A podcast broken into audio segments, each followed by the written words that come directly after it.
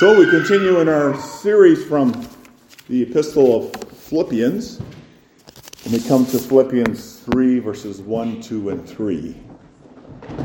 And reason why I divided that, 1, 2, and 3, is because 4 through 11 is really Paul's personal testimony, which is an illustration of what we hope to hear about today. So, uh, well, he just loves the the Lord's work and what he's doing in the congregation of Philippi, he also sees dangers.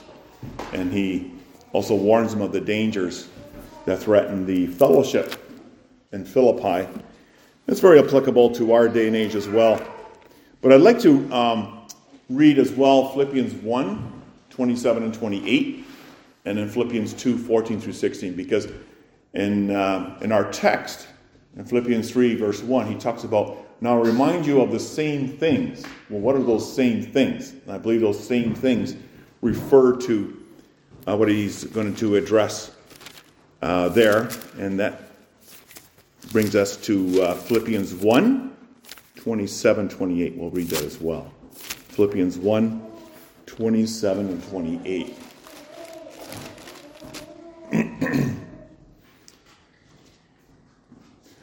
Only let your conduct be worthy of the gospel of Christ, so that whether I come and see you or am absent, I may hear of your affairs, that you stand fast in one spirit, with one mind striving together for the faith of the gospel. You can say the truth of the gospel, and not in any way terrified by your adversaries, which is to them a proof of perdition, but to you of salvation, and that from God. And then 2, verses 14 through 16. Do all things without complaining and disputing, that you may become blameless and harmless, children of God without fault in the midst of a crooked and perverse generation, among whom you shine as lights in the world, holding fast the word of life, so that I may rejoice in the day of Christ, that I have not run in vain or labored in vain. And then our focus, our text this morning, is Philippians 3, verses 1, 2, and 3. Finally, my brothers, rejoice in the Lord. For me to write the same things to you is not tedious, or you could say troublesome, but for you it is safe. Beware of dogs. Beware of evil workers. Beware of the mutilation. For we are the circumcision who worship God in the Spirit, rejoice in Christ Jesus, and have no confidence in the flesh. And then those following verses are the illustration in Paul's own life. And we trust in our own lives as well. But that's more next week. So Philippians 3 1, 2, and 3. You know, today, of course, is a different kind of day and age than when, uh, when I was young 7, 8, 9, 10, 11 years old. I recall as a young boy the warnings my siblings and I received from my parents. What would happen is every day when we would go to school, we would have to walk one and a half kilometers, one and a half kilometers to go to our bus stop so that the bus could pick us up. And we did that. But our parents always warned us stick to the side of the road in case the cars come by. And don't play with the river, especially when the waters are full. Right? Or if someone offers you a ride, say no. So they always warned us of the dangers of that. Okay? But you know what's interesting? On that road, there were no buildings, no homes. It was strictly fields, one and a half kilometers of walking. You know, they would remind us to walk together, to walk on the side of the road. And they did that because they really loved us and they wanted to protect us, right? There's, there's security in what the family says, there's security in what parents say. It's safe. Well, it's like this for the Apostle Paul with the congregation of Philippi as well. He's addressing whom? He's addressing members, brothers and sisters in the family of Jesus Christ. Notice how he begins. He begins with that call. He says, Finally, my brothers, now of course it means sistren as well, or sisters, brothers and sisters, rejoice in the Lord. He is uh, he wants them to find their joy in whom? In the Lord. That's the only way you're going to find joy is in the Lord Himself. That's the location for our joy.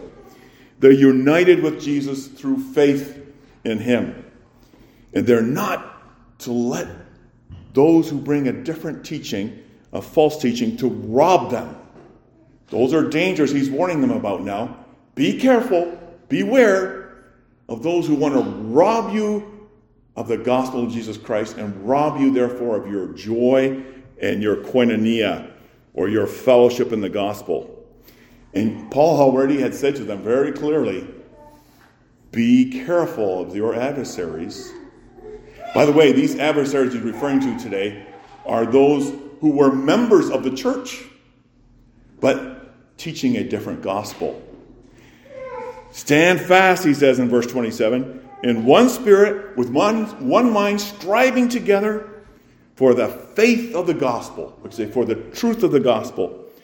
And don't be afraid of those who oppose you. You stand by faith. And he instructed the congregation to combat them with what? Not with weapons, but not with sharp tongues, but with the word of life. Because that's the power of God unto salvation. And so, like a father, Apostle Paul says to the church in verse 1 For to me, for me to write the same things to you is not tedious, but for you, it's for your safety. It's for your safekeeping. It's your spiritual safekeeping. You know, salvation is the most important thing in the world. There's no greater importance. Everything else, if you don't have salvation, there's no safety in this world. there is no safety. Our only safety is in Christ. And this is Paul's aim, this is his vision, this is what he um, wants to uh, defend them in, defend them in their, in their position in Christ. And so he calls them to guard their fellowship in the gospel. How? First of all, beware of those who bring a false gospel. Okay? Which is really no gospel at all. But then, second of all, in verse 3, you know, be affirmed in the truth of the gospel be assured of the true gospel. So first of all, be aware of the beware of the false gospel, but be sure, be assured of the true gospel. Beware of the false gospel. Verse 2. You know, this is reality. Satan wants to harm the church. He wants to seek to destroy your fellowship or our fellowship in the gospel. And how does he do that? By trying to take you away from the very essence of the gospel itself, the truth of the gospel from them. How? Well, he uses false teachers, false teachers, to try to make them believe that Jesus is just not enough to save you from your sins. Satan will use people, even in the church, to say, You need Jesus, plus you need something else for your salvation. Uh, you need Jesus, and you need to be a better person. Right? Jesus will only come to you if you go to him. You need to be a better person first. That's a false gospel. Or you need Jesus, but also your good works for your salvation. Or you need Jesus and certain kinds of feelings. Or you need Jesus and you need to be able to speak in tongues. The crafty ways of that sneaky old devil, Satan. And he knows what he's doing. He loves to use groups within the church of Jesus Christ, I'm talking about generally, to try to remove our confidence and our security and our safety, the solid rock security in Christ. And this is what's happening in Philippi. And Paul sees it. And this requires a bold, bold response. Verse 2 he said, Beware of dogs. He's not talking about woof woof kind of dogs. He's calling people, these people, dogs. Beware of evil workers. Beware of the mutilation.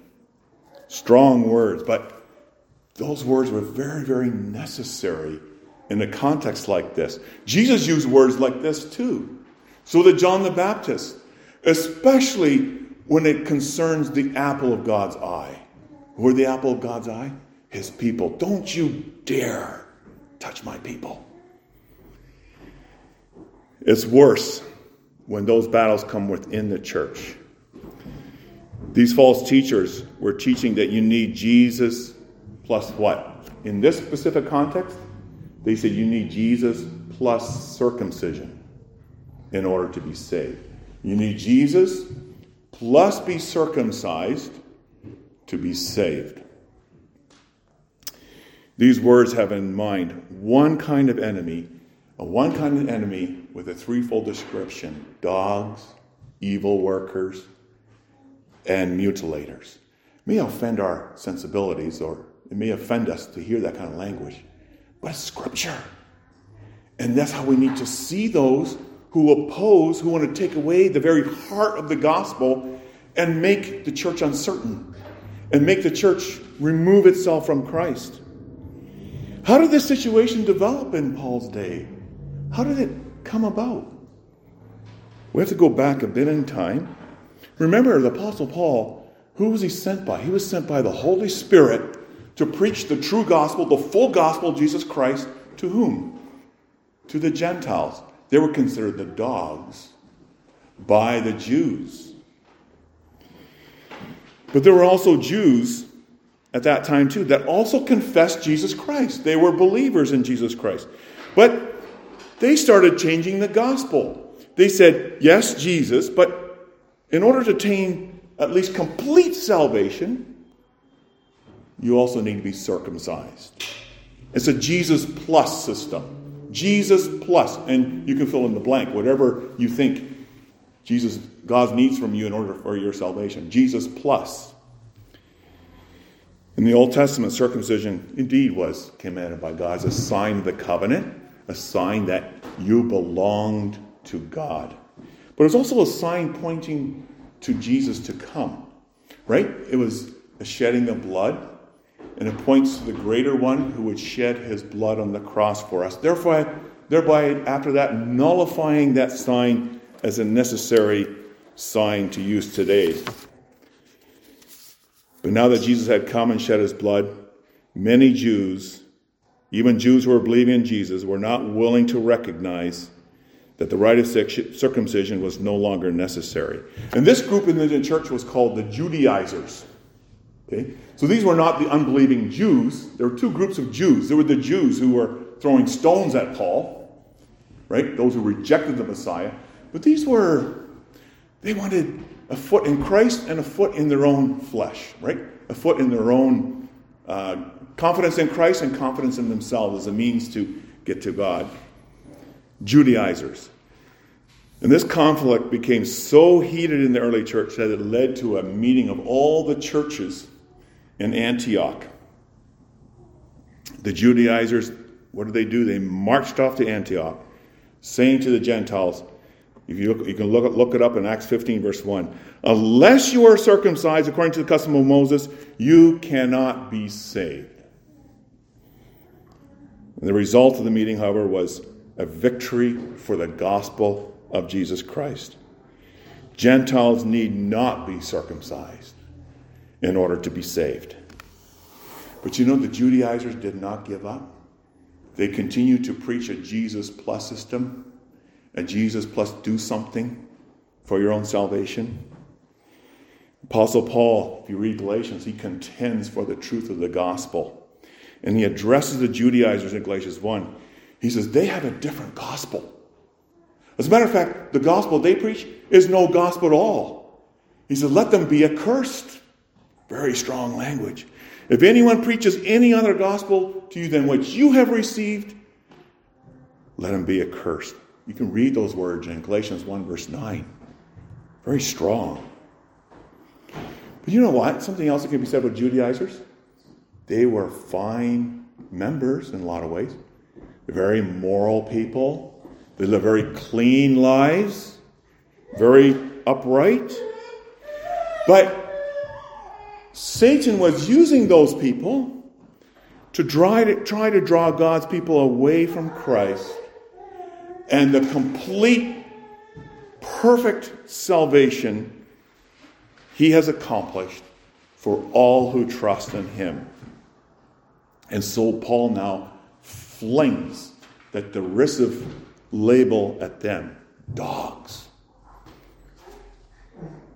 The very term the Jews were always using against the Gentiles. Now, Paul's not thinking about dogs as pets. It's nice to have dogs as pets. But he's talking about dogs who are roaming on the streets, right? Rumbling in the garbage and snooping here and there. Really unclean, filthy. Dogs. Beware of them. He called them evil workers. You know what? The traits of those uh, with the Jesus Plus system? Well, they'll tell you to believe the Bible, but they always want to add something and say, yeah, but you need to do this. You need to be speaking in tongues. You need to be baptized by immersion. You need, there's so many things. And that's what they work on, that's what they play on. They play on those extra additional things. Jesus is not enough. Or you don't have the Holy Spirit because you need to do this. Paul would say, evil workers. Or, as Second Corinthians says, deceivers. Deceivers. 2 Corinthians 11 13. Clearly, they reject the gospel. As one author says, here is Satan's demolition crew working hard, very hard to demolish God's beautiful palace of grace and peace. They insist yeah, they teach Jesus, but they insist on this one thing. In this case, they insist on the rite of circumcision that's necessary for salvation. But really, what are they doing? They're only mutilating themselves. They're only cutting themselves off from Jesus Christ. Is Paul being loveless here? he's not being loveless. Okay, he's full of love. Full of love for Christ. Think of koinonia. It's about Christ and others. Right? Paul is filled with love of Christ, affection for Christ, but also that affection spills over for his people. He loves those people who, whom God gave to Christ, whom Christ has washed with his blood, forgiven, renewed by the Holy Spirit. He's thinking about their spiritual safety. That's why he uses such strong language. You know, the one of the proofs of the love for God's people is the the strength, sometimes, not at all times, of the language that we use to show how much we love them. Think of it this way the warmer the affection that you have for your son or daughter, right, the deeper will be your distress when your son or daughter's life is in danger. You wouldn't believe the kind of language you might use to defend because of your love for, for them. So it is here. And that brings us to verse 3. He's saying, you know, you continue to believe what has been proclaimed to you. You stand firm in the true gospel. Paul affirms the truth of the gospel in verse 3. He says, Who are the true circumcision? He says, We are. He's talking to congregation in, uh, in, in, in Philippi. Most of them were Gentiles right? Believers who came from other religions and they received Christ. Christ receives them and they're washed, they're baptized. And now Paul says, We are the circumcision. We are the true circumcision. And Paul includes himself with them, even though he's a Jew. He was probably circumcised physically, no doubt. But he says, But we are the circumcision. What is Paul saying here? Again, in the Old Testament, Circumcision on infant boys would involve the shedding of blood, a sign of the covenant, of being cut off from sin and belonging to Christ.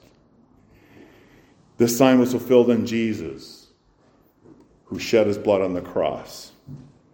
And all who trust alone on Christ alone for their complete salvation what happens? They're spiritually circumcised in Him, right? Cut off from sin, separated from sin, and consecrated to God. That's boys and girls. All people, all whosoever believe in Jesus Christ are spiritually circumcised in Him. We are their circumcision, says the Apostle Paul. The water in baptism is a sign. Think about that. The water in baptism is a sign that all believers and their children belong to Christ. It points to the cleansing that we need, the cleansing from Christ through his shed blood, and also to the renewing work of the Holy Spirit. That's what it points to. Baptism itself doesn't save. As soon as you say baptism saves, then it's a Jesus plus system. Right? But baptism points to the one who saves. Jesus. The Lord's Supper, by eating the supper, doesn't save us, but it points to the one who saves us Christ, Christ alone. Nothing else needs to be added to the work of Christ for your salvation. To say that you need to add, to say that we need to add to our own good works, to say that we need to add our behavior, our good behavior, to say that we need to be a better person, to say that we need to be moral, to say that we need washings, to say we need religious practicing like fastings, to say we need to speak in tongues, or do we need to pray a certain way or a number of times a day? To say that we need all this for your salvation is a rejection of the gospel. It's a rejection of Christ because it's not giving him the glory, the glory that is due him. It's a denial of the full sufficiency of the work of Christ on the cross for our sins. No wonder Paul's so strong. Salvation. It's one of two ways. Salvation is all of Christ, or you have no salvation. These Jews who were believing in Christ and said, plus circumcision, they were denying the sufficiency of Christ. They're denying Christ, they're denying the gospel. Salvation is all of Christ, or there is no salvation at all. It's either all Christ or nothing. He alone saves. But there's more than that. He saves completely from beginning to end. It's His perfect work. Dare we rob Him of His glory? Dare we rob Him of His glory at the cross? The price He paid? The humiliation He went through? And then try to ascribe something to ourselves? His perfect work for us, His perfect sacrifice on the cross for our sins. That's the ground for your assurance and my assurance. The Bible makes it clear that salvation comes through unmerited grace. It doesn't come because of our works at all, but because of the work of Jesus on our behalf.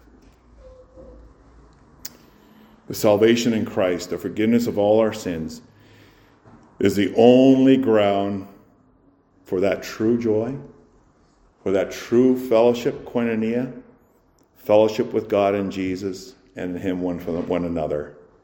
You remove the gospel, you have no salvation. You have no real fellowship. And that's why Paul says, guard this koinonia, the koinonia of the gospel. Beware of those who would mutilate us. Verse 3 goes on to describe the circumcision people. Who are the circumcision people? Who are they? They're the set apart people. And Paul gives a again a threefold description of them. He gave a threefold description of the those who taught the false gospel. But what about those who affirm the true gospel, who are sure the true gospel? He describes them in three ways. Those who worship God in the Spirit, rejoice in Christ, second of all, and have no confidence in the flesh. You know what? When Christ justifies us, it's all his work. But he justifies us for this. What does he justify us for? Worship. Worship of God in the Spirit. Right? Notice, in the Spirit, not the flesh. Right? Filled with the Spirit, we worship Him. The second thing is rejoicing in Christ. That's the second thing. Right? Rejoicing in Christ means that our lives are now Christians, and as Christians, we're called to rejoice in Him in everything that we do and all that we say. And third of all, having no confidence in the flesh. Look at these a little more particularly. Worshipping God, worshipping God truly from the heart, right? When we're depending on the on the flesh, we're not worshiping. Everything okay? Yeah, okay. Um, worship God truly from the heart. What happens? We're renewed in Jesus. It's because we're renewed in Jesus by the Spirit. You know, when we come together as God's people, what is it? What does a justified worshiper look like? One who's justified in Christ. He gives himself in worship to the Lord, and that's because of the work of the Holy Spirit who renewed him, converted him, and he gives himself to the Lord. It does not ask, this worshiper does not ask, is this fellow worshiper of a high rank or a low rank? Is he white, black, or brown? Does he have a criminal or she, he or she have a criminal background or not? Worship God in the Spirit. Doesn't mean we get lost in our worship, but we worship in the Spirit as opposed to not depending on the flesh. It's, it's the Spirit who brings God's people together. Whatever background. He justifies sinners, He justifies the ungodly. Praise God. Let's worship Him together. It doesn't ask about all those other things. Second thing, rejoicing in Christ alone. People who depend on religion are usually talking about themselves. They're boasting about who they are and what they have done. But when you rejoice in Christ, who are you boasting of? You're boasting, you're boasting of one of who Christ is and what he has done for you. You don't deserve it, but this is this is who he is for me. This is who he is for us. This is what he's done for us. We have nothing to boast as apostle except of Christ and him crucified. And third, we have no confidence in the flesh. Sometimes, you know, maybe you've heard this too. I hear it from time to time. We hear believers say, believers, oh, she'll get better. I mean, look how good a person she is. And look how involved in the church she is. God will heal her. Are we then to conclude that if God doesn't, that that person is not a good person? You know, this, this is an example of not resting in the gospel. This is putting confidence in the flesh, but not putting our confidence in Christ, in whom we have comfort. He, he is our comfort, whether we live or whether we die. Such are justified people in Christ, right? They worship God in the Spirit, they rejoice in Christ, and they do not put their confidence in themselves.